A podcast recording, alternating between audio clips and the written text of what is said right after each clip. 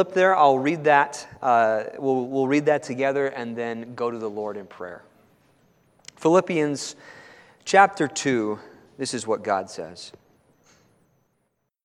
Therefore, if there is any encouragement in Christ, if there is any consolation of love, if there's any fellowship of the Spirit, if any affection and compassion, make my joy complete by being of the same mind, maintaining the same love, united in spirit, intent on one purpose.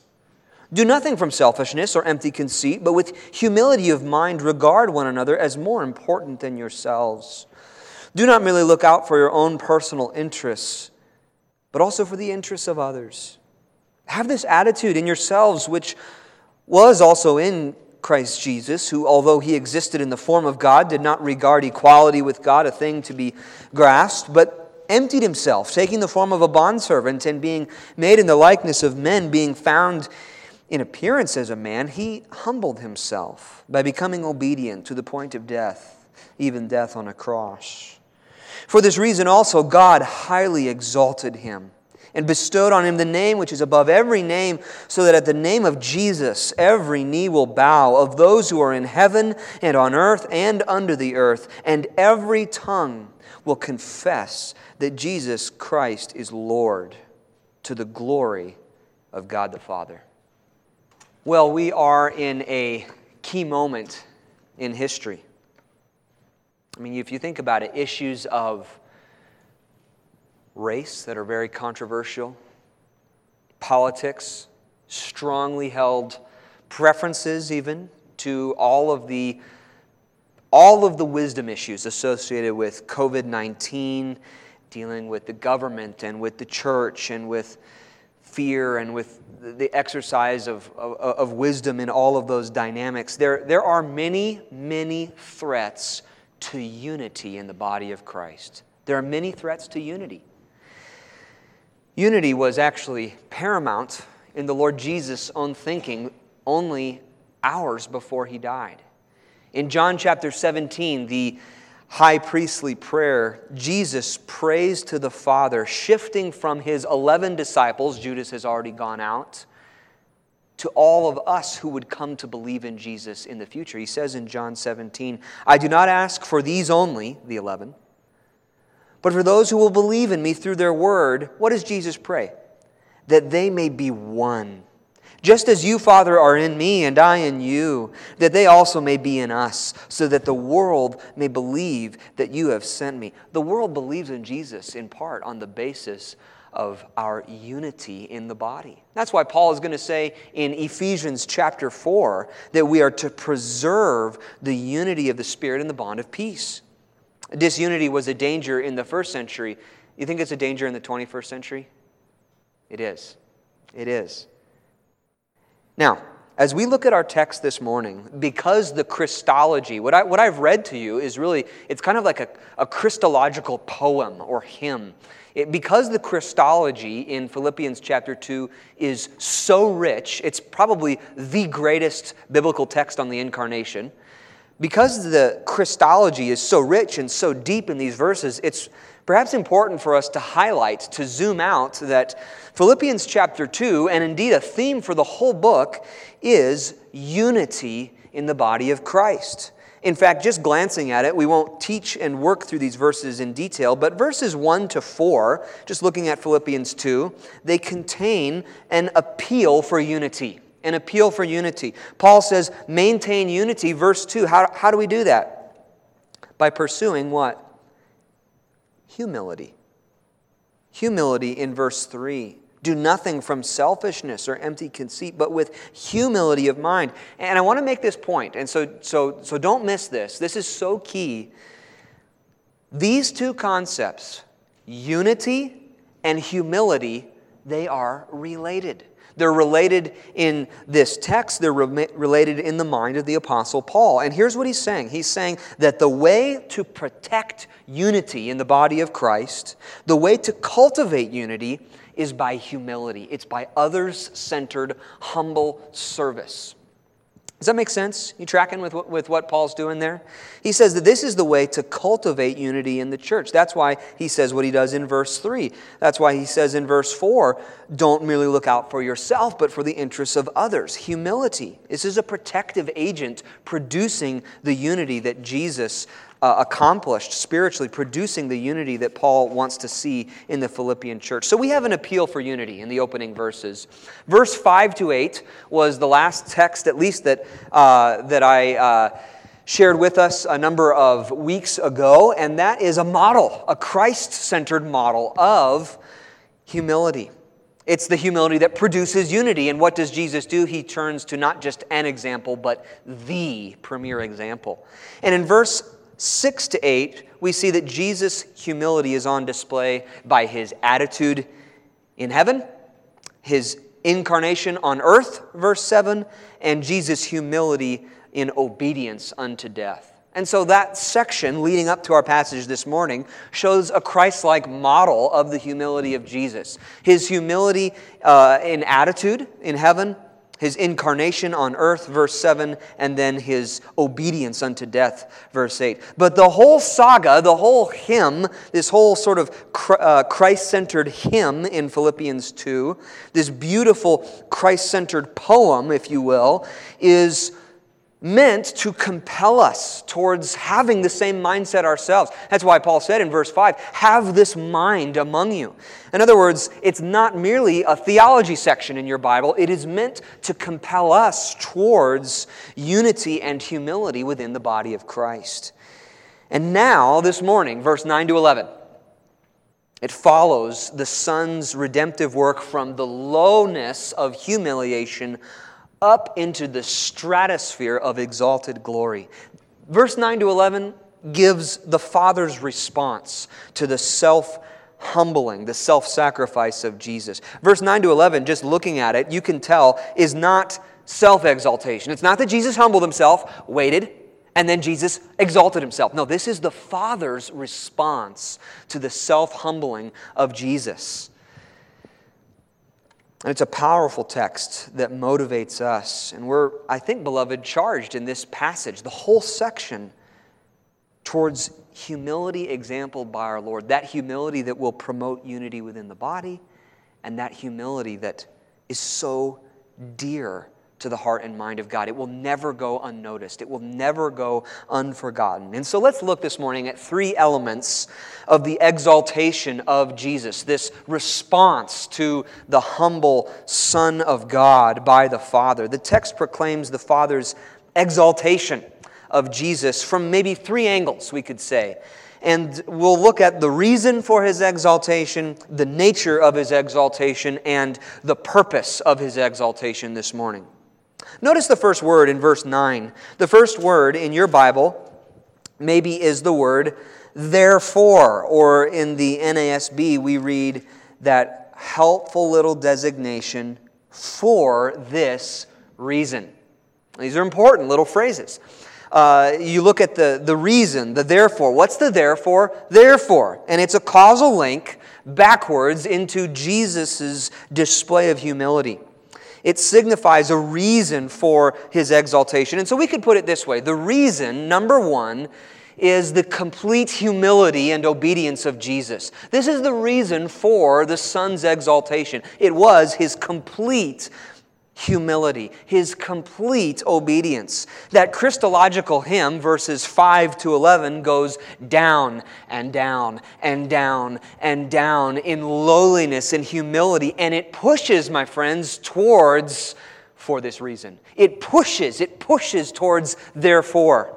It is as if, as Kent Hughes puts it in his commentary, that the descent of humility and obedience is like the gears of a catapult, ratcheting tighter and tighter, being uh, ratcheted down and down, where you read in verse 6 though he had equality with God, he did not insist on that equality. Click. He did not consider heaven's splendor a thing to be grasped. Click. He emptied himself. Click. He took on all of the frailty and lowliness of humanity. Click, click, click, click. He lived an obedient life in submission to death, the life giver. Click. And he tasted the divine wrath and horrific separation from the Father, with whom there was always perfect fellowship in eternity past. Click. And then, up goes this catapult up and up, and there's a launch. Verse 9, therefore, do you see it in your text? For this reason, in light of this mind boggling humility, God exalts his Son. Do you see it, friends? There's a shift. Verse 6 to 8 speaks of Jesus' own self humbling, but now, to this morning, we see the response of God the Father.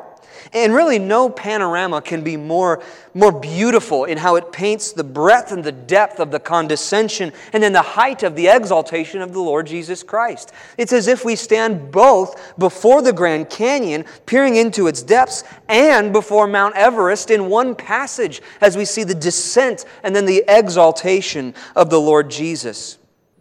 And in this picture of supreme exaltation, there's a wisdom principle that is painted for us and that we are beckoned into.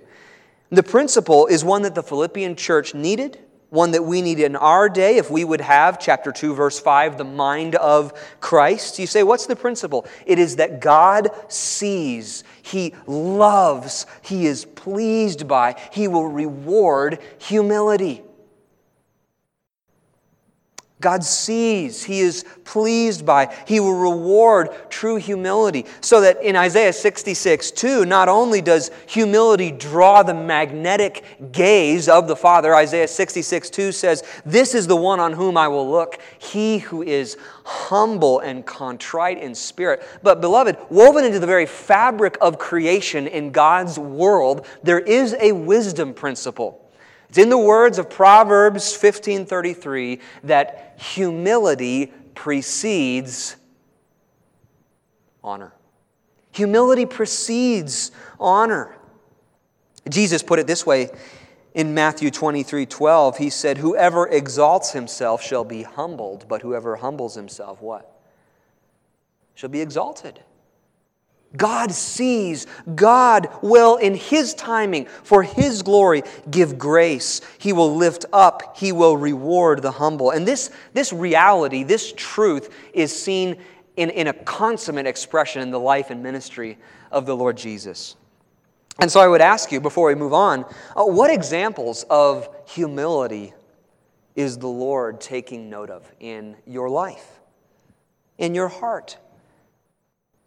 The, the, the therefore, the for this reason? Is there a joining with the Savior in this place of suffering, in the place of being low, in the place of being last? Friends, this is what protects unity within the body of Christ, is this kind of mindset that gives glory to God, that puts Him as first, self as last. So we see first in our text the reason for Jesus' exaltation. It's complete humility, complete obedience. Second, I want to note with you the nature of Jesus' exaltation, and we could just describe it this way it would be supreme glory and recognition. Supreme glory and recognition. Look at verse 9 a second time. It says, Philippians 2 9, for this reason, God highly exalted him and bestowed on him the name which is above every name. This is the glory and the recognition bestowed upon the Son. And in fact, those two words in verse 9, exalting and bestowing, those are the two key verbs. If you look in your Bible, you have those words exalting and bestowing. Those are like two ways of talking about the same single ascended Lord. Those two verbs go together. Eh, the word highly exalted, um, or exalted to the highest place, depending on your translation, is the Greek verb hooper, hooper eupsao or hyper eupsao. It's a, it's a hyper exaltation. In fact, if you wanted to sort of just translate this word, Paul basically makes up the word. It only occurs one time in the New Testament. Paul invents a word in order to basically uh, portray the, the extreme height of the exaltation of Jesus. It is a super exaltation or a hyper exaltation. It is exaltation, friends, to the highest place. And think about this. Think about what's happening in this text. Because according to John chapter 17, Jesus already possessed a shared divine glory and fellowship from before the foundation of the world with the Father. According to Hebrews 1 3, he is the radiance of the glory of God, the exact imprint of his nature. But this exaltation is higher.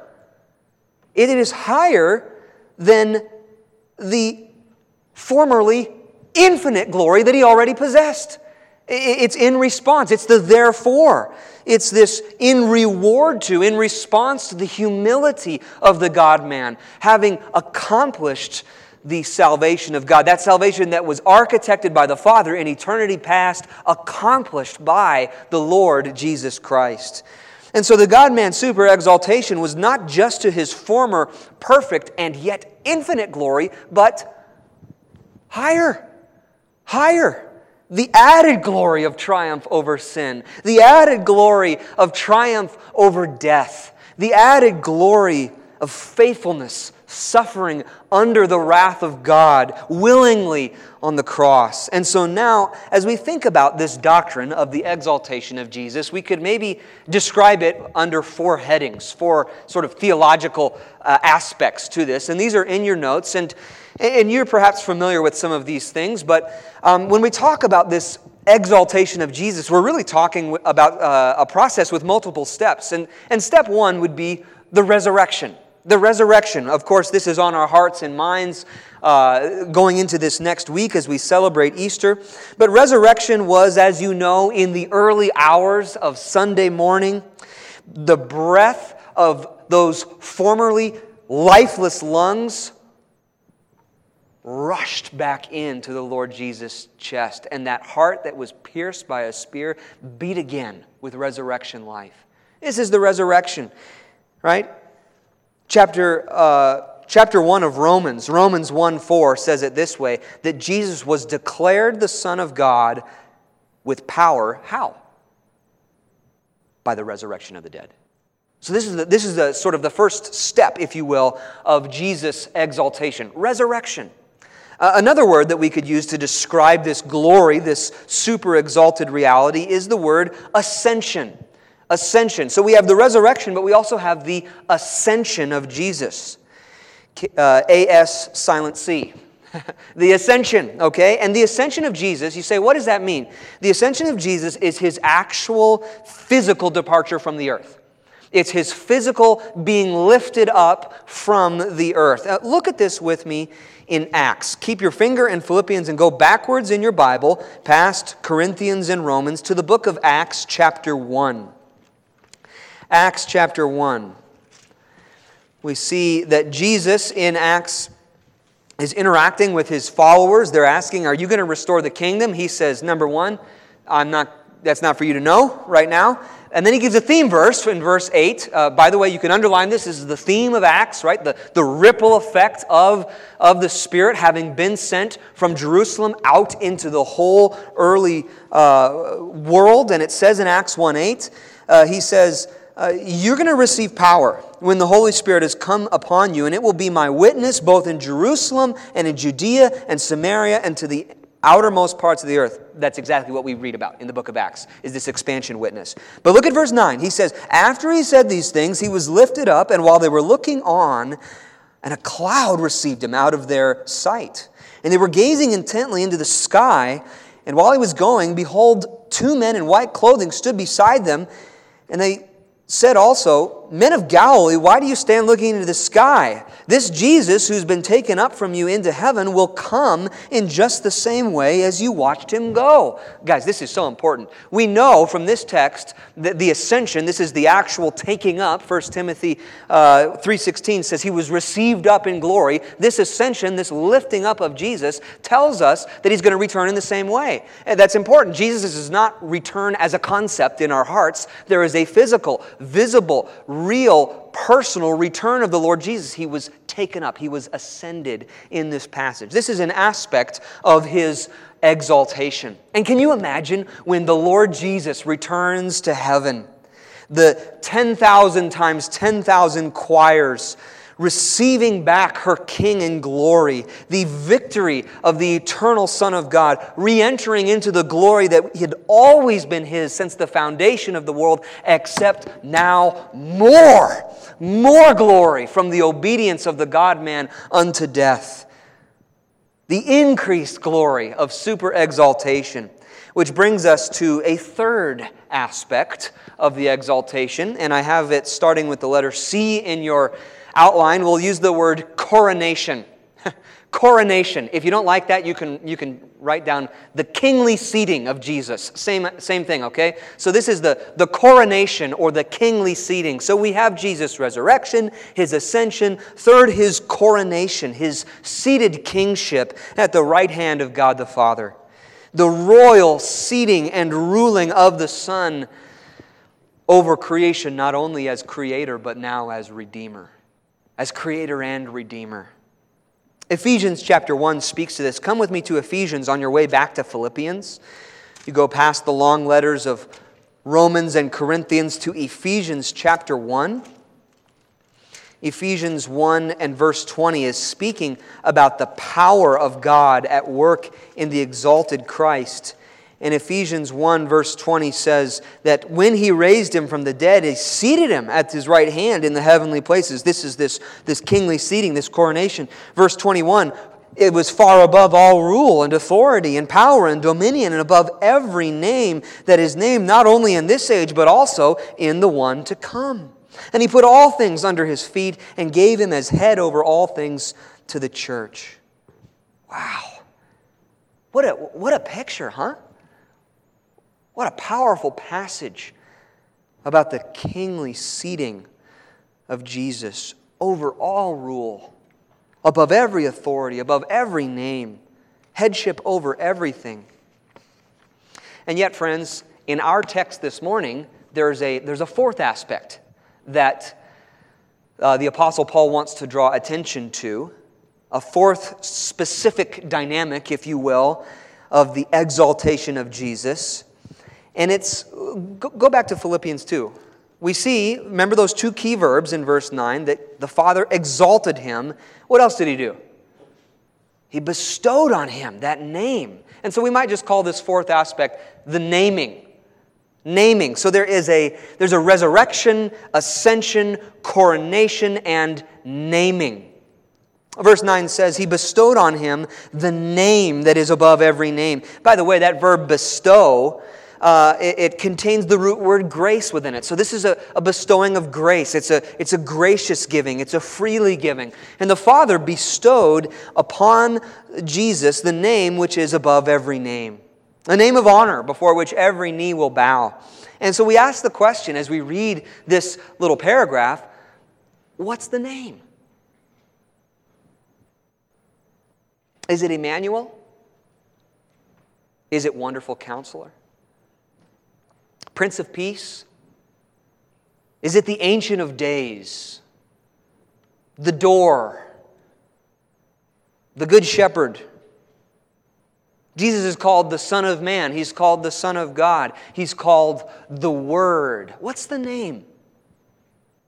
Now, I raise the question because in studying this text, I do not believe that the name is Jesus. When verse 10, look at this in your Bible, when verse 10 speaks of the name of Jesus, Paul is not saying the name which is Jesus. He's saying rather the name which belongs to Jesus, a name that he does not then fully reveal until he completes his thought in verse 11, where we read that every tongue confesses Jesus is Lord. I'm going to, sub- I'm going to suggest this morning that the name is Lord. Now, how do we know? How do we know that the name is not Jesus? Well, let me just talk about this for a second. First, the name Jesus was given at his birth, not at his exaltation. Furthermore, Jesus was a name given by Mary and Joseph. Yes, it was through angelic instruction, but it was a human name, not a divine bestowal. In fact, the name Jesus in the first century was very common. Many, many people would have been named Jesus. It's not this unique name above every other in view. And I won't take you there, but it's interesting to note that 70 times in the book of Acts, and in particular Acts chapter 2, we see the close relationship and connection between Jesus as the exalted one and Jesus as Lord. You watch for that in the book of Acts.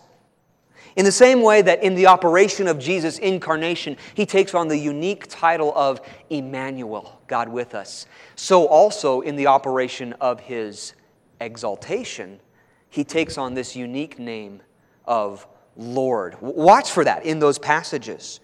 And the word Lord, kurios in Greek, now, by the way, just stay with me for a minute here because this is going to be, this is going to be so enriching and helpful for us. The word Lord, kurios in Greek, it can mean sir or master or even in a more sort of authority dynamic supreme one.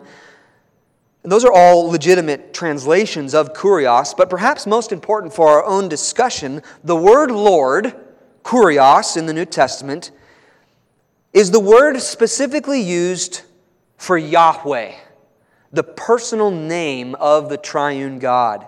Now, you may already be familiar with this, but in the Old Testament, especially, the Hebrew word Lord occurs thousands of times. Have you guys seen this? It's not just Lord, it's capital L, capital O, capital R, capital D. You've seen that, right? Uh, Lord comes up again and again. This is the way that we are translated in the Old Testament from Hebrew into English, and it is the word, is the name, really, Yahweh, the personal name of the one true God. So when you see that in your Old Testament, capital L O R D, it is the name Yahweh, but it's translated as Lord because the uh, people of Israel uh, had a specific reverence for the name of God.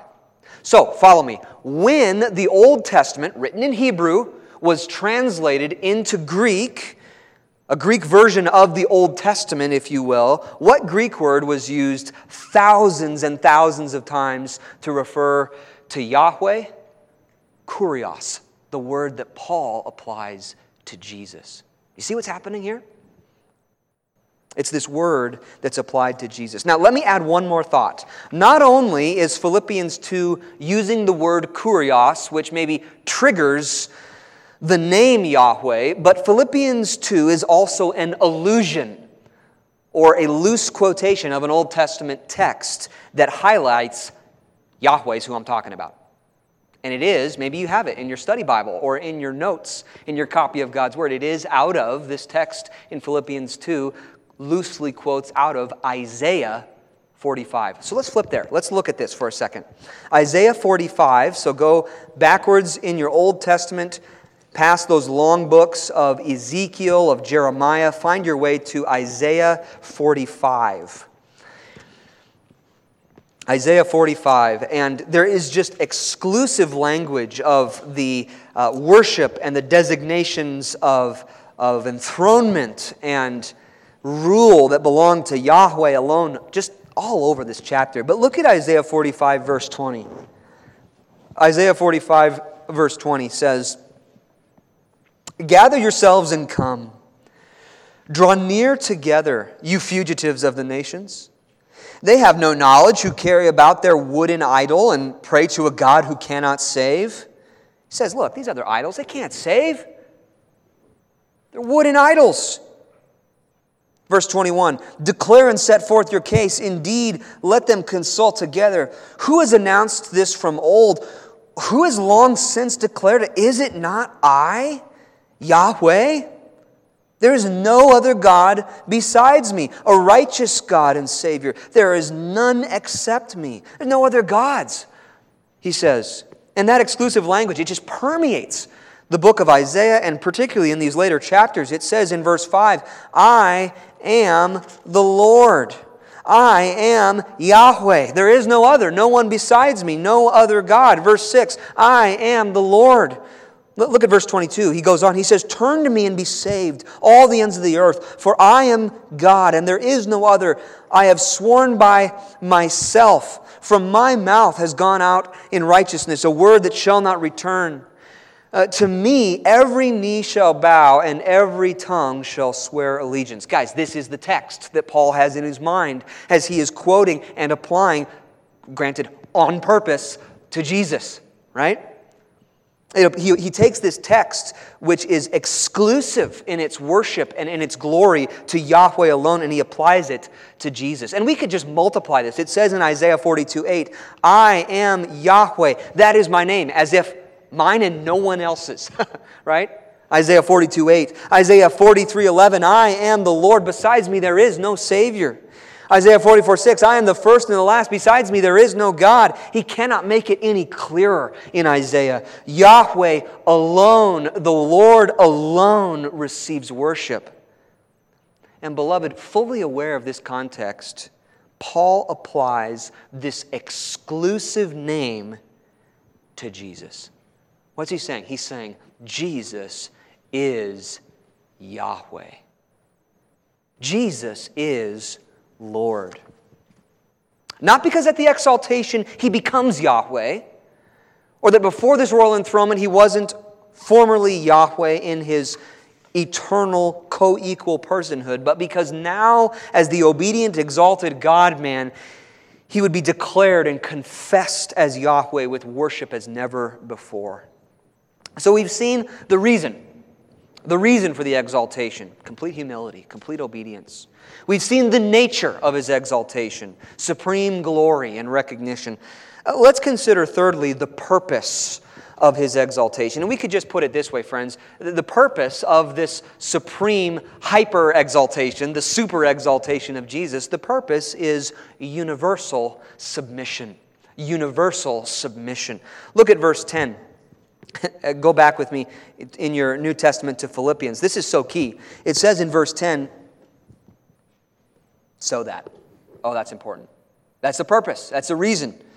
This is the result of the Son's humble obedience followed by exaltation. It is so that at the name of Jesus every knee will bow of those who are in heaven and on earth and under the earth, and every tongue will confess that Jesus is Lord to the glory of God the Father. Again, friends, I'm going to suggest to you that verse 10 reads the following way that phrase, at the name of Jesus, is not the name which is Jesus, but the name which belongs to Jesus, which Paul identifies, verse 11, Lord, a name above every name, a name that the living God shares with no other.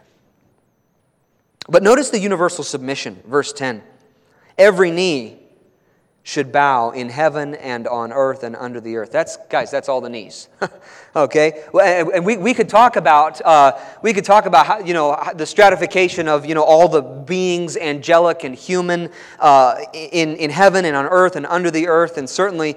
Uh, they're all included in this, but the point is not so much the, the strata of created beings, but the point is totality. Every knee, everywhere universal submission, total submission, no exceptions. Every knee will bow, every tongue will confess. It doesn't matter if you're rich or poor, pauper or king, um, presidents, all confess. And that means every one of us in this room, every one of us will bend the knee. Whether you love Jesus or hate Jesus, doesn't matter. You will bow before him. Whether someone trusts Jesus or mocks Jesus, that's not the issue because all creation, friends, will bow. Will bow before her Maker in submission before the Lord Jesus Christ. The only question is when?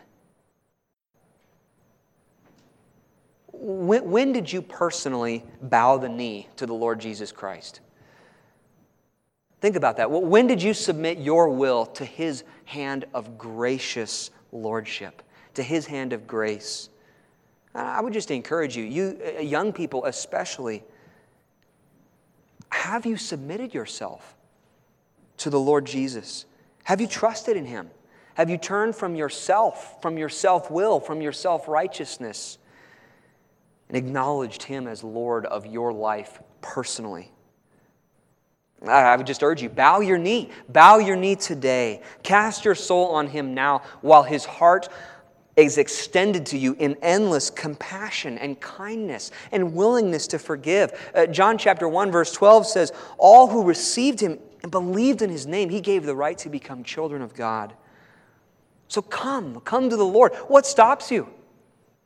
What stops you? Is it, is it your pride? Don't let unbelief live in your heart. Jesus welcomes all to come, and one day every knee will go down. One day every knee will go down, and every tongue is lifted up to confess the Lord Jesus. Verse 11 says, confessing him as Lord. The word confess means to agree to say the same thing as. It means to agree with God. We sometimes talk about confession of sin, calling the spade a spade, and that's helpful. 1 John 1 9 talks about that. We confess our sins. In this passage, we are agreeing with God's declaration of the exalted character and uh, enthronement of his Son over all things. It's to agree with what the Father has designated, what the Father has said with his declaration. And really, this confession was the first great creed of the early church. Romans chapter 10, verse 9 says, If you confess with your mouth that Jesus is Lord and believe in your heart that God raised him from the dead, you will be saved. It's a confession. That's a saving confession of Jesus' deity, of Jesus' lordship, of Jesus' authority in our lives personally. And it's important because in the Roman world, when Paul wrote the book of Romans to the church in Rome, there was only one Lord. His name was Caesar, right? To, to acknowledge even another Lord was treason, it was punishable by death.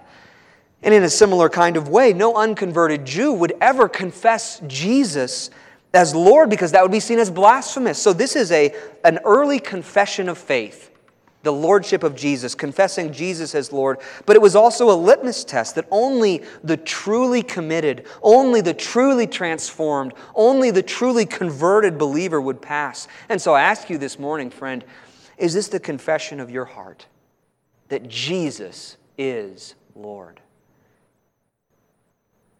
A day is coming when every person, not just every believer, but every person, every tongue, no matter the language, no matter the dialect, no matter the historical era of history, all will confess his lordship. Caiaphas, that wicked high priest who ordered our Lord's execution, he will confess Jesus is Yahweh. Hitler, Hitler will confess that Jesus is Yahweh. Joseph Stalin, that communist mass murderer who, even in his dying breath, raised a closed fist up to God, heart as cold as steel, Joseph Stalin will confess Jesus is Yahweh. Muhammad will confess Jesus is Yahweh. Charles Darwin will confess Jesus is Yahweh. And every arrogant atheist and mocker and scoffer, wise in his own eyes now, today, will one day confess on bended knee the absolute, unrivaled, exclusive sovereignty of the Lord Jesus Christ. This is heavy, isn't it? You say, is this a, a universal confession leading to a universal salvation? Like we just wait long enough and everyone eventually confesses Jesus and is saved? No, sadly, but importantly, if a person waits until they are forced to bow, God's mercy and God's grace will already be forfeit. There will be on that day both bended knees of already adoring worship, the happily the happy declaration of hearts already bowed, already submitted, already repentant, already worshipful, and there will also be bended knees and confessing tongues in resentful disdain to a sovereign power that can no longer be resisted. And so, in agreeing with the Father's declaration, this universal confession is what? Verse 11. It's to the glory of God the Father. Now, as we wrap up and think about maybe some application or conclusion from this, just, I mean, we really are gazing at this Mount Everest sort of reality of the, the hyper, super exaltation of the Lord Jesus. But remember what we said earlier it's not merely a section on systematic theology, which is mind blowing because it's one of the most profound Christology passages in the New Testament. But Paul wants Paul wants this passage to sink into our lives, to grip us, to motivate us towards humility ourselves, towards hu- uh, unity and humility within our own church family. And so, just a few applications in closing. Number one, we should trust that God loves humility, that God honors humility, that He rejoices in this. Friends, true humility, it pleases the Lord. It will never be overlooked. It will never be forgotten. It's true. We don't have to look out for self. We don't have to protect self. We don't have to promote self. Why? Because God knows. God sees. God rejoices. It brings joy to his heart when we put ourselves last, when we serve one another, when we're committed to unity, when we are exercising humility. So, in light of what we've seen this morning, think about it. How can we insist on our own way, right? How can we judge others in self righteousness? How can we hold a grudge against a spouse or against another brother or sister in the body of Christ? How can we continue to seek glory from men? Trust the Lord. Trust the Lord that He loves humility, that He will honor it. Second, actively cultivate unity and service within this body. Like you look around at the people in this room the, the, the weird people on the other side of the room. How do we, how do we cultivate? We, we, need to be, we need to actively cultivate unity like here, within this church family, within this body, right? Because we're called to a gospel driven kind of humility in this text, which was needed in Philippi, but is this needed in the 21st century at UBC? It is. Of course it is. So resolve to be a promoter of unity. Don't just be neutral on this issue. Don't just kind of come and go. Be actively committed to promoting unity, to protecting unity for the glory of Jesus in Pocatello. You say, well, what does my part look like in this? Well, you can, you can do this in a lot of ways, friends. You can promote unity by practicing the one another commands. I love those, those sections of Scripture. 1 Thessalonians 5 calls us to encourage one another. Um, Colossians 3, 3.13 says to bear with one another romans 12.10 it's right there in your bulletin in the, uh, in the meal ministry be devoted to one another and so we can cultivate unity that way we can cultivate unity by resisting bitterness bitterness if you're unfamiliar is that unresolved kind of brooding conscious anger i was talking to a young man a few years ago who was going on and on about how he wasn't bitter at this other person in the body who he refused to talk to or be in the same room as. And that's, that's not acceptable. We can't live that way, right? We've got to fight bitterness. Here's the question Are you going to get hurt at some point and tempted towards bitterness? Of course you are. Of course that's going to happen. And so, but we've got to make the choice to not let it turn into bitterness. We want to make the choice to be peacemakers right? So, so we're going to have conflict. We're going to have conflict even within a church family. But the question is, how do we deal with it? Do we, do we love the example and the model of Jesus? Are we committed to it, committed to one another, that we are promoters of unity, promoters of humility within the body? We can't always make things right, but we can always try. We can always go to the person. If, if you know someone has an issue with you in this room or within this church, or if you have an issue with someone, we, we try to go. Try to go and, and, uh, and, and make it right. Give them a call, you know? Lastly, thirdly, I just want to say what uh, is probably obvious to all of us in light of this text, and that is that we must bow. We must bow before the lordship of Jesus. Friends, only those who are saved by grace alone, through faith alone, in Christ alone, can look t- towards this future day of universal bowing, universal confession. Only those who are saved by His grace can look towards that day with hope and with anticipation and with joy. And so bend the knee if you have not. Mark this if you are if you're outside of Christ, mark this as a moment of reckoning. You know that this is coming. Come to the Lord to receive his forgiveness, his love, his kindness, his receiving of you upon the confession of your sin, the turning from your sin and turning to him, to his kindness as a promise that he will make good on. We must confess the full deity, the lordship, the authority of Christ. Let's pray.